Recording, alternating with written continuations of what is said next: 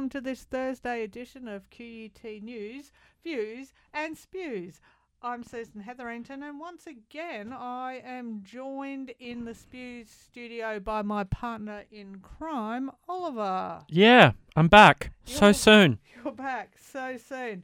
So, in no particular order, we are going to start this views session by um, a story about a man in New South Wales who was HIV positive, had unprotected sex with his um, partner without telling um, his partner, and has been jailed for at least three years for recklessly causing grievous bodily harm. What do Uh, we make of this? I 100% think he should have gone to jail. Three is three years fair? Three years seems fair to me. What about the notion though that the that the partner had knowingly also had unprotected sex? What about all where does personal responsibility come into this equation? I think the difference is if you're choosing to have unprotected sex and you're not HIV positive, that is different to me than if you are HIV positive. HIV is a differentiating factor. But what if you don't know? What if you haven't been tested? What if you've recklessly chosen not to be tested? That com- but my understanding of this story and in this case is that he knew he had HIV He did. and then he had unprotected sex without informing the partner.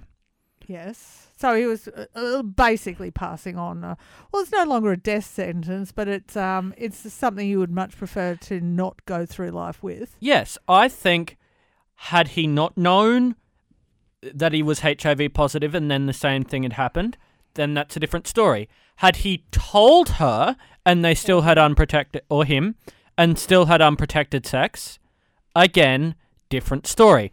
But knowing, not telling and doing it anyway, that is why I think he deserved to go to prison. What about if you hadn't actually bothered to ask? Is it up to you to ask? I think it's up to you to disclose. to tell. So it's no don't ask, don't tell um, strategy. You if you know, you must inform. yes.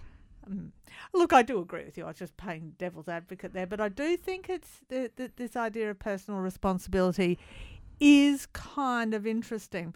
Now, um, absolutely not related at all, except for the fact that it's something that's gone through the courts. Um, in New Zealand, in Wellington, a 28 year old who um, stole two toes from a dead woman's body that was part of a museum exhibit has escaped any penalty. Is it okay to steal bits of dead bodies? I think this story boggles my mind on every level.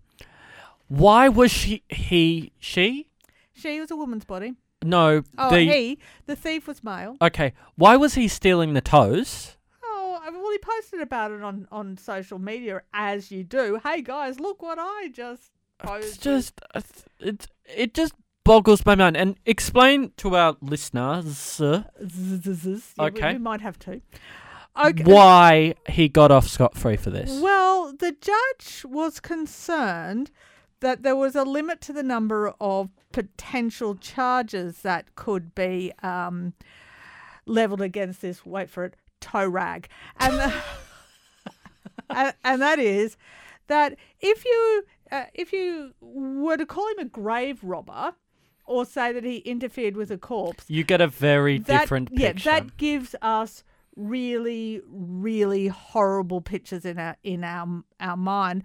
For what I, I think in his mind, although at 28, seriously, if you don't know better, uh, he considered to be a prank. Yep. Now, and then when it comes to theft, the law actually doesn't cover the business of toes. Surprisingly, none of these legal so, evils, in order to be theft, it needs to be something of value or well, personal or. you, if you steal a body, then that is is considered theft.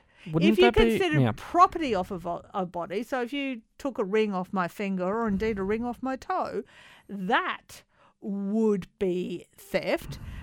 But there is nothing in the law that technically makes it illegal to steal toes. Who would have thought that the, the people making the laws didn't consider social media and that somehow toes were a, a, a trophy. Yeah, it's, it's a weird, weird story, and I don't know what to do because I've. When you told me this story, I was like, seriously? I. It just boggles the mind. Yeah, look, I I I, I can't get it. However, if this was my mum, dad, nana, child, or whatever, and somebody stole his or her toes, I would be appalled. And I would be absolutely appalled that that was considered not criminal. That taking the clothes off their body would have been criminal. A shoe off their foot, a sock off uh, their foot would be criminal, but toes not criminal. What would so you would charge them with theft, not defiling of the corpse, Yeah, because um, because of the images? because of the images. But you know, it is still. uh, Well, uh, maybe the law doesn't allow me to do that. then how does look? I'm not going to d- go into the details of what is and what isn't defiling a corpse right now, but I would think there would be. I could make a case that it was defiling of a corpse.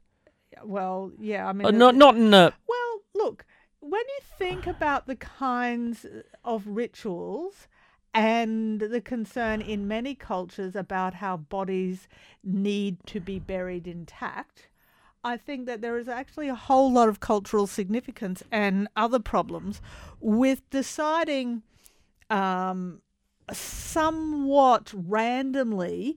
I think that Hmm. toes don't matter. Well, what if it was a finger. a heart or an eyeball or An eyeball would uh, eyeball's more interesting, I think, because is an eyeball theft? well it's either a body or property and it can't and and according to this judgment it, it, the, the problem was not that it was a toe but that it was not a body in and of itself Then uh, it to me has to be defiling a corpse because you are destroying that, not literally destroying a corpse, but there's arguments to be made. But going into the minutia of it just boggles the mind. yeah and I and, and think he should have been charged with something. well he was charged with something he just was not convicted of Okay, anything I think he should have been convicted of something, yeah whether that was theft or defiling a corpse.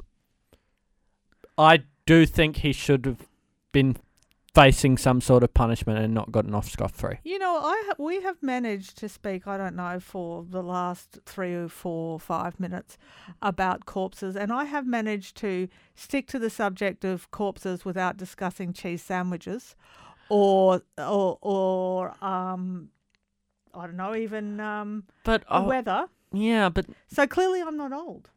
Well, I wouldn't comment on that. Oh, It's rude to discuss a woman's age. Yeah, this this um is to do with the a University of Edinburgh's uh, study that found that elderly people tend to go off topic. Mm. Now our neighbour, talking about again? yeah, you're not old enough.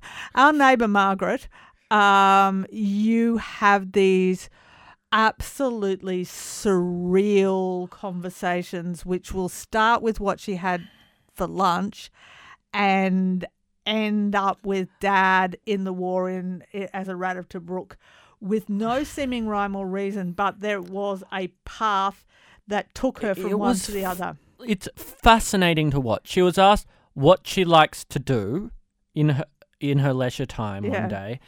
And she was talking about, oh, I like the knitting, but then my mum did it, and then sh- suddenly she's talking about dad in And yeah, we got the war. that we got mum knitting socks, rats of Tobruk, uh, dad salt. Uh, probably in, in one conversation, and according to this this study, it's actually not um, a lack of focus as such. It's just that you've got as you get older, you've got so much stuff in your brain competing for spaces and, and pathways to get out that sometimes you take this little weird. instead of taking the highway you take the The- back roads and you go meander all over over the place and the back roads are nice occasionally, but sometimes you get a bit lost. yeah, sometimes you do get a bit lost, and sometimes you get stuck in a dead end, and we get something which in our house we call same story syndrome, which is where the same old classics come out over and over again. No matter what you're talking about. Yeah, indeed. Now, finally, um, I've been waiting for this one. you have. Last night we saw a, a production at the Brisbane Festival.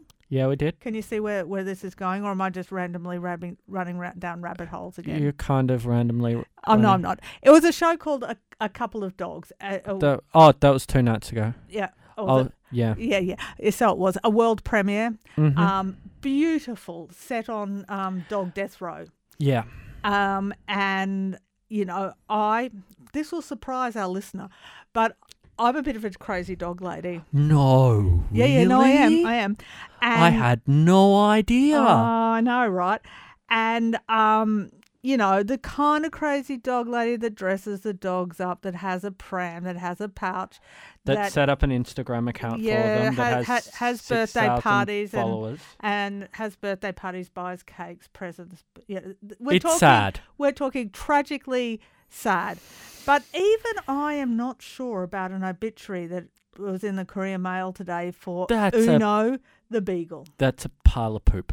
You would a hundred percent put an obituary for either one of our two dogs, Only if someone would publish it. and Ye- that comes down to the paper.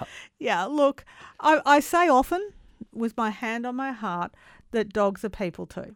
That dogs are part of your family, that you love them. I, I, I have told you which one of my children is getting out of the fire first. And it ain't me. And it's not you. That that that is correct. I have told you that if there's an evacuation because of flood, fire, whatever, and I can't take my dogs to the evacuation centre, we're all going down together. I've told you this. Repeatedly. Yeah. Um. So part of me says maybe it's a little bit disrespectful, but part of me says, yay, yay. You- Good for, good how you, it you know. disrespectful? Like, really? Well, believe it or not, you're going to find this strange. Some people don't love their animals as much as I do. Clearly, the Uno's owners did. I know, I know. You know the beagle, uh, and you know I'm a I'm a beagle aunt. Mm-hmm. I- I'm an aunt of of um, the Fed, and I think that my brother would definitely uh, publish an obituary for for Feddy. I think we're a family of dog lovers. Yeah, my father gave mouth to mouth to one of our dogs. The I think that was the insulin dependent one. Who would know? Yeah, the crazy dog gene is alive and well in, in our family. Um, so, to the owners of of um, Uno, I feel your loss.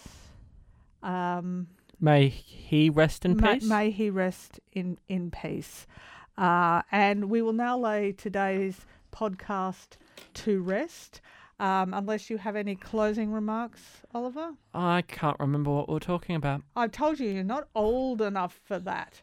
Uh, all right then. Um, catch you later. Catch you tomorrow when we'll be spewing again. Probably, yeah. Bye bye. Bye.